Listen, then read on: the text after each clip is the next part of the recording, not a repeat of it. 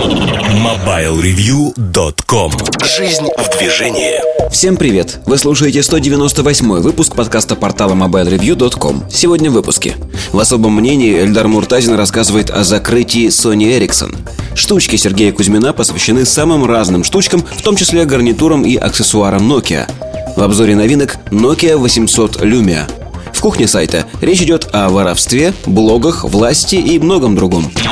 MobileReview.com Особое мнение Эпитафия Sony Ericsson. Компания прожила чуть больше 10 лет, и, в общем-то, сегодня де-факто этой компании не будет. А, Sony официально объявила, что она выплатит компании Ericsson за ее долю а, в совместном предприятии. Это доля пополам, 50 на 50 выплатит чуть больше миллиарда евро. Много это или мало? На мой взгляд, это очень немного. Немного, в первую очередь, из-за того, что миллиард евро... Ну, давайте сравним. Google готовы заплатить за мобильные патенты порядка 10 миллиардов в той же валюте. Microsoft готов платить столько же. Другие компании, кто бодается сегодня на этом рынке с патентами, готовы платить те же деньги. То есть суммы примерно этого порядка. Поэтому если бы Ericsson захотел продать кому-то патенты, то он смог бы сделать это за большие деньги. Фактически миллиард евро – это такие отступные от Sony за то, что это предприятие не удалось. Вообще, э, предприятие было организовано 1 октября, официальный старт 1 октября 2001 года, но э, впервые о нем заявили в апреле того же 2001 года. Уже многие забыли причины, почему появилось это предприятие совместное между Sony и Ericsson, и какой вклад был каждой компании. Сегодня это основной постулат вот в этой части подкаста а, основная идея, скажем так. К сожалению, мы хороним компанию. Хороним по одной простой причине. Больше компании Sony Ericsson существовать не будет. Будет мобильное подразделение Sony, будет марка Sony, телефоны под маркой Sony. Телефонов Ericsson на рынке больше не будет. Я эту смерть пережил немножко раньше. Я ее пережил, наверное, в 2000, в конце 2009, в начале 2010 года. И с этого момента я, в общем-то, успокоился, потому что для меня стало ясно, что точка невозврата пройдена. Больше марки Sony Ericsson не будет.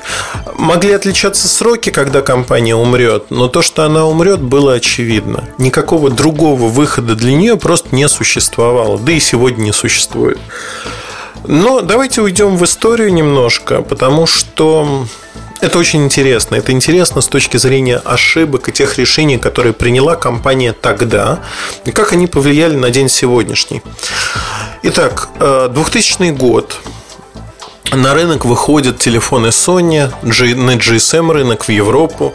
У Sony достаточно запутанная система дистрибуции. Sony пытается продавать свои телефоны по тем же каналам, по которым продает собственно говоря, бытовую технику. А, слабая работа с операторами, слабый маркетинг. То есть Sony такой аутсайдер на рынке, но при этом они производят достаточно много телефонов. В 1999 году принято решение о том, что надо ухнуть как следует. И компания Sony, в общем-то, а, делает ряд инноваций. Инноваций, которые мне показались интересными на тот момент во всех смыслах. В частности, компания Sony решает выпустить линейку, которая будет состоять из аппаратов с джок-дайлом. Джок-дайл – это такое колесико, которым можно было пролистывать менюшки. Менюшки сделали карусельными. Это было для того момента, в общем-то, определенным достижением. Флагманской моделью того времени стал а, Sony CMD Z5, Z. А, Ее покупали очень многие люди в Европе. Она стоила долларов 500, в России она стоила по 1000 долларов. Связь была никакущая, откровенно говоря. Это вообще был признак телефонов Sony. Достаточно плохая связь. А, радиоблок был плохим. Они ну, по моим воспоминаниям, часто глючили.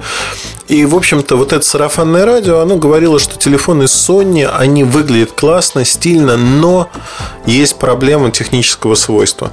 Поэтому, когда в 2000 году Sony произвела порядка 7 миллионов аппаратов, оказалось неожиданно, что половина из этого количества, она просто никому не нужна.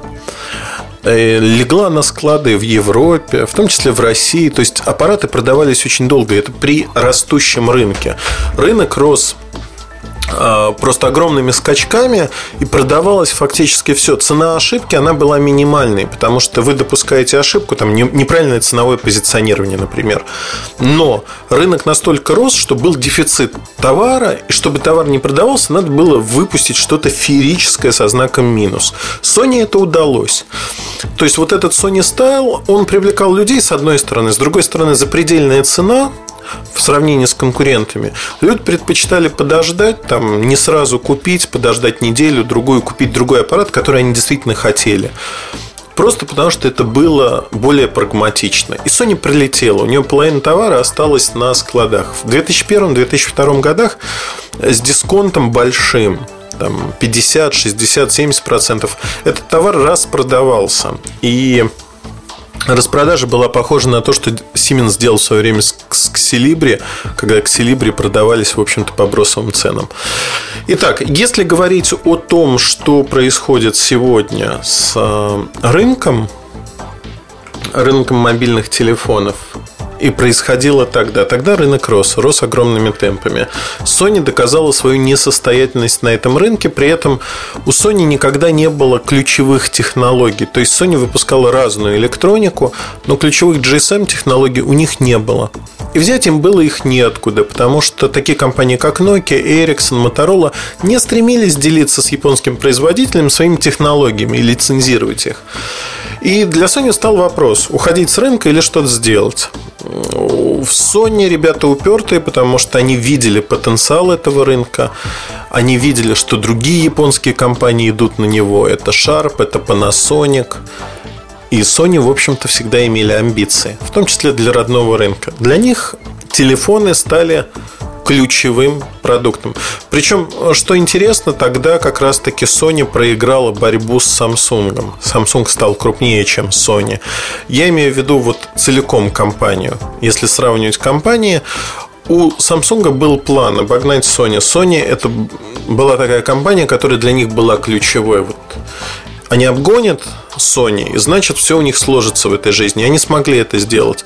Sony начала в тот момент смотреть пристально на то, что делает Samsung. И для Samsung телефоны всегда были приоритетом номер один, пожалуй, или номер два, смотря с какой стороны смотреть. Там телевизоры или телефоны. Поэтому для Sony это был очень важный рынок. И они стали искать возможности. И тут сложилась удивительная ситуация. Знаете, вот такое счастливое или несчастливое стечение обстоятельств. Воистину, такое ощущение, что Ericsson толкали к этому слиянию. Знаете почему? Для Ericsson, Ericsson это огромная компания, которая выпускает инфраструктурное оборудование. Ericsson мировой лидер по производству инфраструктуры для мобильных сетей. GSM, 3G, 4, LTE. То есть Ericsson это вот стандарт де-факто. Большинство сетей в мире сегодня используют то или иное эриксоновское оборудование. Половина рынка за ними. И так было всегда. Они росли, в общем-то, вместе с рынком. При этом для потребителя Ericsson всегда оставался компанией не очень понятной и известной. Не было вот таких потребительских обычных продуктов. Ну, вот нельзя было прийти в магазин и сказать, вот Ericsson продается. Поэтому телефоны, как потребительский продукт, идея вообще телефонов, она возникла именно как, с одной стороны, тестовый продукт для собственных сетей, надо же что-то тестировать на сетях, как они работают. С другой стороны, и лаборатории создавали эти телефоны, с друг... то есть фактически окупить затраты на их создание, продавать телефоны, которые получались очень интересными. С другой стороны, закрепить марку в сознании потребителей. На тот момент это выглядело логичным и, в общем-то, хорошим решением, тем более, что это был огромный рынок, Ericsson занял на нем значительную долю, и к 2000 году они подошли, контролируя 10% рынка. Вот представьте себе, 10% рынка, который на тот момент был э, порядка 450 миллионов штук. 450 миллионов аппаратов продавалось в мире. При этом надо отметить, что средняя цена продаваемого аппарата не в пример сегодняшним средним ценам, там 60 евро, они составляли, ну евро тогда еще не было, а ну там долларов 300 скажем так. Ну, то есть раз в 5-6 больше, чем сегодня. Этот рынок был очень вкусный, доходный рынок для компаний, которые производили телефоны. Nokia тогда стартовала просто в небеса. И, в общем-то, Nokia как раз-таки в те годы утвердила свое лидерство на рынке, потому что она начала производить все более и более дешевые и разные телефоны. Вот если смотреть на 2000 год и 2001 год, то там произошла интересная ситуация, которая подломила как раз-таки компанию Ericsson, подломила и толкнула в объятия Sony. И, в общем-то, вывела Nokia вперед. Ситуация э, развивалась, как ни странно, в Нью-Мехико, э, это Мексика. У компании Ericsson было 5 или 6 заводов, разбросанных по всему миру, которые производили мобильные телефоны. Шутка ли сказать? Всего производилось порядка 45 миллионов аппаратов. Производились они ближе к тем рынкам, где они, в общем-то, продавались. Например, в Швеции был завод, который производил телефоны. В Америке был завод. В Мексике. Ну, боюсь соврать, в Америке или в Мексике, не суть важно, и там, и там, по-моему, были заводы. Так вот, в Азии практически ничего не было. Как раз-таки 2000-е годы, с 2000 по 2005 производство телефонов начало мигрировать а, в Юго-Восточную Азию. Только вот в эти сроки массовый перенос производства. Э, закончился он как раз-таки, ну, очень быстро произошел. Но стартовал он как раз-таки в те годы, и компания для того, чтобы сэкономить деньги на производстве, она начала передавать производство Flextronics. Flextronics – огромный ОДМ-производитель. И было принято решение передать свои заводы Flextronics. Это было первое решение, направленное на экономию средств. В какой-то момент э, в Нью-Мексико находилось предприятие Philips, Philips тогда был основным поставщиком чипов для GSM-телефонов для компаний Ericsson и Nokia. Примерно в равных пропорциях, 50 на 50. Производство было загружено полностью. На заводе произошел сильнейший пожар. Сильнейший пожар, который э, повлиял на выпуск чипов. Завод просто встал. И Philips заявила и Nokia, и Ericsson, что это временная проблема. Через неделю они снова восстановят завод все будет снова работать. Ну, вот представляете, приходит к вам компания и говорит, ребят, мы знаем, что для вас жизненно необходимо получать наши чипы. Без них вы не можете производить ничего. Мы гарантируем вам, что через неделю начнутся отгрузки. В Nokia выработали, а, скажем так, буквально в ту же неделю Nokia начала перерабатывать свои телефоны, чтобы использовать другие чипы. Использовать чипы других производителей, в первую очередь из Азии. Они попытались заменить, а, чтобы не было простое. Это был план Б, если вдруг что-то пойдет не так, и Philips не сможет снова производить. В итоге Nokia потеряла полтора месяца и переориентировалась на другие чипы и стала производить свои телефоны на другой схемотехнике. В случае Эриксона Эриксон потерял полгода. Потерял полгода, в итоге они потратили очень много денег и средств на это. И по факту, ну что я могу сказать, по факту они потеряли рынок. Они потеряли рынок э, к 2001 году их рынок сократился на 3%, они занимали 7% мирового рынка всего лишь. То есть роста продаж не произошло, скорее произошло падение. И вот в этих условиях, когда неправильные, с одной стороны, руководство компании говорит о том, что мы от телефонов не откажемся, терпят убытки, с другой стороны, все очень мрачно, новые телефоны не выходят, Nokia атакует, Motorola отъедает рынок, обороняется – для Эриксона место было, но будущее выглядело очень и очень плохо. В этот момент появляется Sony, и Sony говорит, ребят, мы можем решить все ваши проблемы, у нас нет патентов, у нас нет опыта в этой области, но у нас есть классный дизайн, у нас есть деньги, чтобы поддержать совместное предприятие. Давайте сделаем компанию на паритетных началах. Мы ее финансируем по факту, вы а, привносите свои идеи, технологии и прочее. И вот так возник Sony Ericsson. Возник, собственно говоря, как компания, которая из двух неудачных компаний. Я вспоминаю, как Анти Ваньоки в свое время сказал о том, что из двух куриц не получится одного орла. Это абсолютно не про Sony Ericsson, потому что Sony Ericsson, когда возник, октябрь 2001 года, штаб-квартира в Лондоне, три с половиной тысячи сотрудников по всему миру, многие перешли из Ericsson. То есть на базе Ericsson региональные представительства были открыты, при этом по договоренности э, президентом компании стал выходец из Sony. И до недавнего времени, до прихода Берта Нордберга, собственно говоря, и сохранялась такая преемственность. Майлз Флинт, например, это выходец из Sony.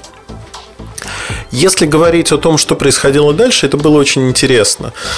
К моменту э, организации совместного предприятия у Эриксона была очень перспективная продуктовая линейка. Очень интересная. Фактически, первый аппарат, который был представлен под маркой Sony Ericsson, это была модель Ericsson T65. А Ericsson T68, T68M – это аппараты, которые опередили свое время – 256 цветов экран, 101 на 80 точек разрешения, маленький экран, но наличие Bluetooth, привлекательный дизайн, soft touch. Это была чума. Вот без всяких преуменьшений. Это были очень интересные аппараты. Потом первый смартфон э, Sony Ericsson P800. Цветной экран сенсорный. В общем-то, моделей было много. Т-300, по-моему, модель, самый маленький такой бюджетненький телефон звонилка, который производил Т-600, вру, Т-600, неизгладимые впечатления. Моделей было много, модели были разные, и у Эриксона было много поклонников. Модели были действительно интересными. Фактически 2001-2002 год компания испытывала убытки но по нарастающей шло восприятие компании. Потом появился Т-610, который взорвал рынок. Т-610 хотели все, вот все хотели. Телефон с VGA-камерой. Я помню, что на него был дефицит. Компания не могла производить этот телефон в достаточных количествах.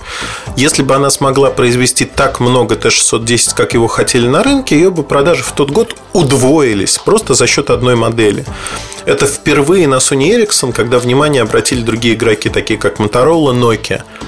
И они стали воспринимать Sony Ericsson как компанию, которая угрожает их будущему, угрожает тому, что Sony Ericsson может в будущем сделать. Я помню множество разговоров внутри Sony Ericsson, внутри Nokia, Motorola, что вот взорвали рынок, успешная модель. А что будет дальше? Что будет следующим шагом? Следующий шаг, все успокоились. Знаете, вышла модель Т-630 через год. Белый корпус, незначительное улучшение, и все, знаете, так выдохнули. Ну все, хорошо, значит, инновации от Sony Ericsson закончились, не будет такого взрыва, нас не задавят сейчас. Потому что все, конечно... И было такое, знаете, э, своего рода разочарование, что вот очень хотелось что-то другое. То же самое было с К-700, наверное. И вот это обновление, оно так успокоило конкурентов. А потом вышел К750. Вышел первый аппарат с двухмегапиксельной камерой, который позиционировался фактически как Cybershot. Это фоторешение. Все в одном. Платформа А2. Все в одном. Многозадачность. Ява. Это не просто был шикарный аппарат. Это был бестселлер. Это был один из лучших аппаратов, который продавался как горячие пирожки.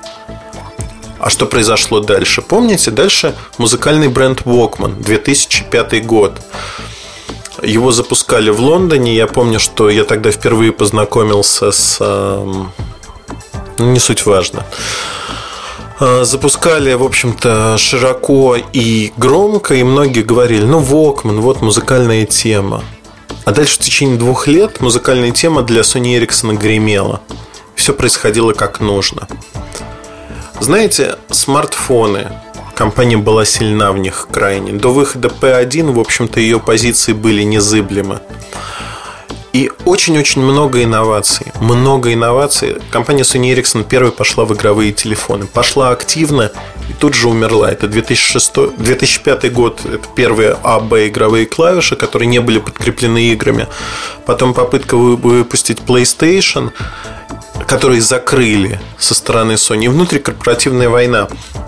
Я очень много общался на тот момент с э, руководством компании. Я не могу сказать, что там ногой открывал дверь в их кабинет, но когда я бывал в Лондоне, это случалось раз в 3-4 месяца, мы много говорили о рынке, о том, что происходит, обсуждали события. Было очень интересно, действительно было интересно, мне было интересно видение этих людей. Люди горели своим делом. Знаете, э, это было действительно значимо. И вот на тот момент началась внутрикорпоративная война. Несмотря на то, что Майлз Флинт был ставленником Sony и проработал всю все последнее время в тех или иных структурах Sony, он очень близко воспринял те идеи, которые лежали в компании, и он увидел потенциал. Он увидел, что Sony Ericsson может стать производителем номер один в мире.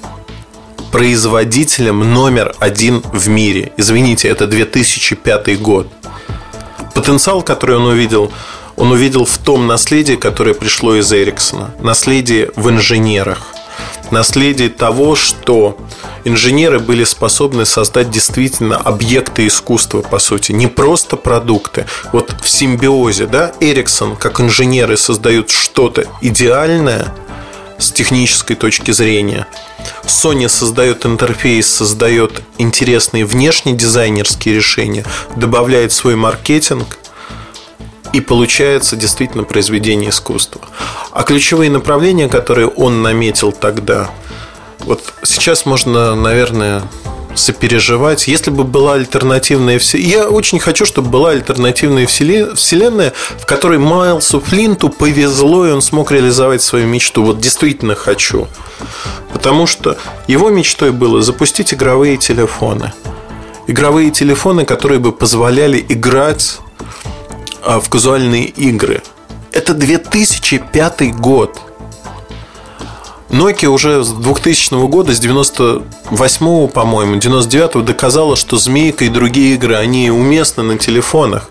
Рынок не воспринимал эту идею. Motorola вообще до 2000 года считала до выхода P7389, таймпорт, по-моему, трехдиапазонник, она считала, что игры это зло, и у них бизнес-аудитория. Вот вся их аудитория это бизнес, и игры им не нужны. Sony Ericsson был готов революционизировать всю индустрию, сказать, что давайте сделаем давайте сделаем сенсорный телефон с сенсорным управлением, таким как на PSP. Давайте создавать игры, давайте создадим экосистему. Я не знаю, получилось бы или нет.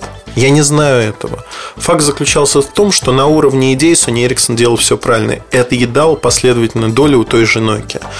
Вторая идея, которая была очень правильной и своевременной, это идти на рынок смартфонов и выпускать разные смартфоны. Знакомить людей к тому буму, который будет следующим, и делать упор на сенсорные телефоны.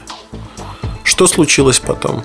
Случились такие модели, как P1, M600, ну и же с ними. И по факту, если говорить, эти модели провалились. Провалились они по какой причине? Да потому что компании началась внутрикорпоративная война. И война была связана как раз-таки с игровыми телефонами. Когда перед э, своей матерью, наверное, Sony мать, а, наверное, Эриксон отец, давайте так. Когда Майлз Флинн доложил матери и своим акционерам, по сути, о планах компании идти, в частности, в этом направлении – Выяснилась неожиданная подробность, что в Sony просто встали грудью и сказали, вы не будете выпускать игровые телефоны. Никогда, через наш труп, потому что наши интересы лежат в этой области, мы создаем игровые приставки, которые всех удовлетворяют. То, что наши игровые приставки там не номер один, а Nintendo что-то делает свое, это проблема Nintendo. Но в телефонах, пусть это другой рынок, вы будете отъедать наши продажи. Нельзя конкурировать с матерью. Это было глупо, это было очевидно, но объяснить, что это глупо и очевидно, никто не смог. И в какой-то момент началась конфронтация. Конфронтация проявлялась на всех уровнях. На уровнях, то есть многие выходцы из Sony, они заняли позицию не Флинта, как ни странно, а позицию материнской компании. И впервые возникла ситуация, когда продукты стали выходить на рынок сырыми. В первую очередь это касалось UIQ, то есть смартфонов, когда инженеры говорили о том, что смартфон не готов для выхода на рынок, а его все равно выпускали. И дальше огребали плохие отзывы с рынка. А получив плохие отзывы, говорили, ну вот видите, это направление не идет, а давайте мы от него вообще откажемся. Когда говорили, а вообще за этим будущее, да что вы, инженеры, в будущем понимаете? Началась конфронтация. Постепенно эта конфронтация нарастала, пока Sony не победила. И вот в момент победы Sony все пошло вниз. Sony победила в середине 2007 года. В сентябре Майлз Флинт ушел из компании. Это решение было тяжелым, он ушел не самостоятельно, хотя это было представлено как самостоятельный уход. За ним пришел выходец из Sony, с американского рынка, человек, который занимался телевизорами, с американским менталитетом, но японец американского происхождения, Дик Хамияма, насколько я помню.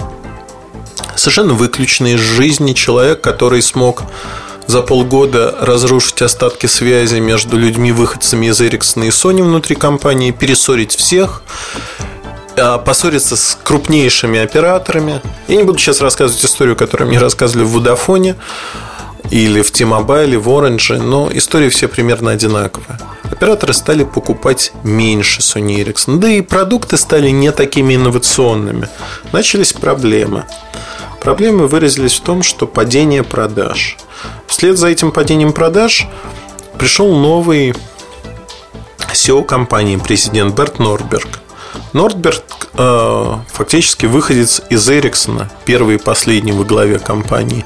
Так вот, казалось бы, вот э, потакают Эриксон. На самом деле не так. То есть это была такая уступка со стороны Sony, что ну вот давайте мы дадим, а вы порулите в том или ином виде. И в итоге Sony брала на себя львиную долю заботы о компании и ценных указаний. Без не обошлось. Продукты становились все хуже и хуже, качество падало, брак рос на десятки процентов. Дальше пошел отказ от сервисных центров. Лантея умерла в России таким образом, к сожалению. Потому что компания Sony Ericsson не смогла ее поддержать. Это был один из самых хороших сервисных центров по вообще телефонам. И мне очень жалко, что он исчез. Но, тем не менее, да, грустно, больно, обидно. В 2009 году я понял одно, что компания уже прошла точку невозврата. Невозможно продавать телефон, когда ты рекламируешь, ну вот Sony Xperia X1, а первый Windows Mobile телефон, очень интересный с точки зрения дизайна, с точки зрения софта совершенно убитый.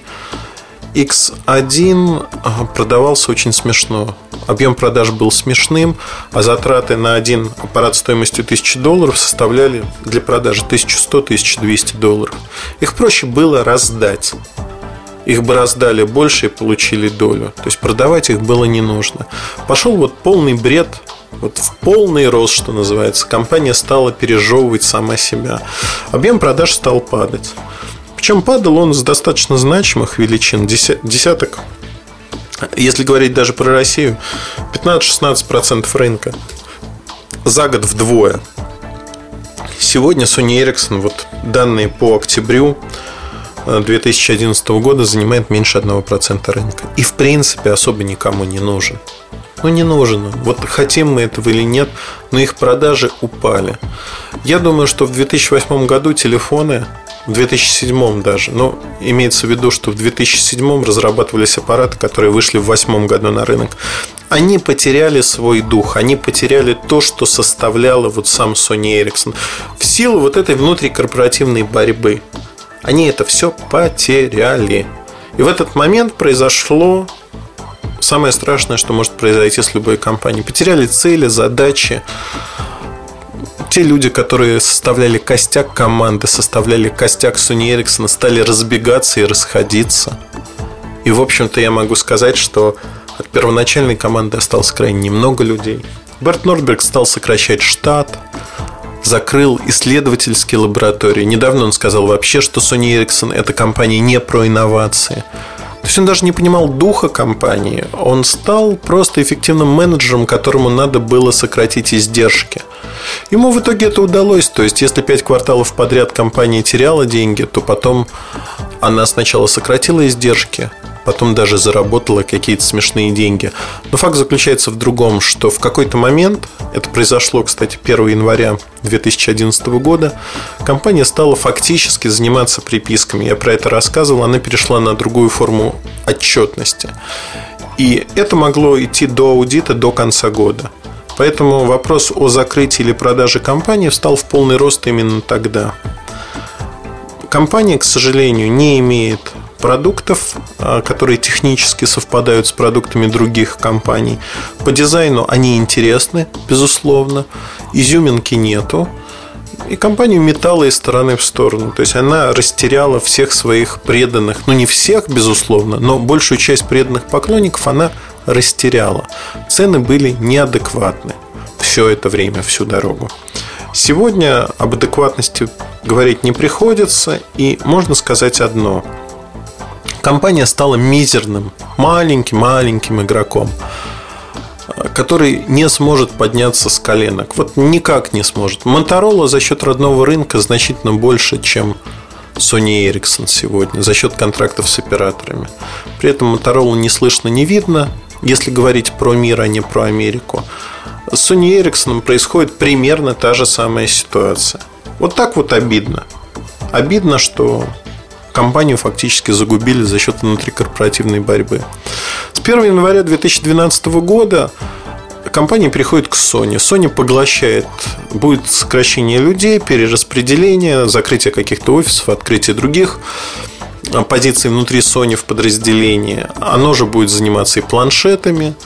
Но очень важно понимать следующую вещь, что компания Sony Ericsson, даже если марка сохранится 1-2 года и будет использоваться на телефонах, то фактически это будет все-таки Sony.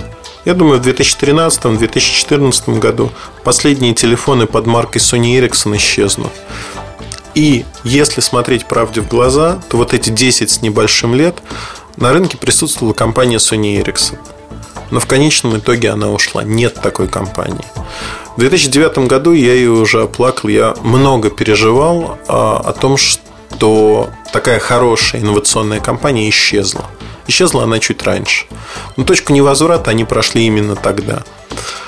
Ошибок было много допущено. Не все ошибки были критическими. Но в совокупности, да, они сделали так, что потеряли все, что имели. Если смотреть сегодня на другие компании, которые идут этим же путем, это компания Motorola в той или иной степени, которая была продана Google. Это компания Nokia. Возможно, кому-то не верится до сих пор, что компания испытывает проблемы, но это действительно так. Поэтому в сухом остатке я хочу сказать следующее. Я чту память и хорошие модели, которые были у Sony Ericsson, даже в последнее время появлялись модели, которые с натяжкой можно назвать интересными. Но они не были бестселлерами, там Xperia Ray, например. Но, в общем-то, результат для этой компании вполне заслуженный. К сожалению, она не смогла продолжить, побороть свои внутренние разногласия, продолжить ту дорогу, а, на которой она получила первые свои успехи. 2007 год – это переломная точка. Это последний год, когда максимальное число телефонов было продано компанией Sony Ericsson. И дальше шло падение. Падение шло год за годом. Восстановиться компания уже не сможет. Перспектива внутри Sony достаточно простая. Терять рынок, Sony выступает здесь могильщиком. К сожалению, вот так. На этой грустной ноте ну, расскажите вообще, приходите к нам на форум, расскажите, чем была для вас компания Sony Ericsson? Что она вам давала? Мне интересно будет это услышать, потому что это наша память. Я был поклонником компании долгие годы. Меня безумно раздражало то, что компания настолько испортилась идет настолько неправильным путем. Я не хочу сегодня говорить, что вот, смотрите, я был прав о том, что компания умрет. Это было очевидно для всех здравомыслящих людей. Ну, допустим, не в начале восьмого года, как мне, а в девятом, в десятом. В одиннадцатом году считать, что компания будет живее всех живых, ну, это уже признак, не знаю, упорства или упрямства. Не будет, потому что официально она уже погребена. Ее не существует де-факто. Вот такие новости не очень приятные, но аминь, как говорится, Sony Ericsson. Покойся с миром. Удачи, хорошего настроения, приходите на форум. MobileReview.com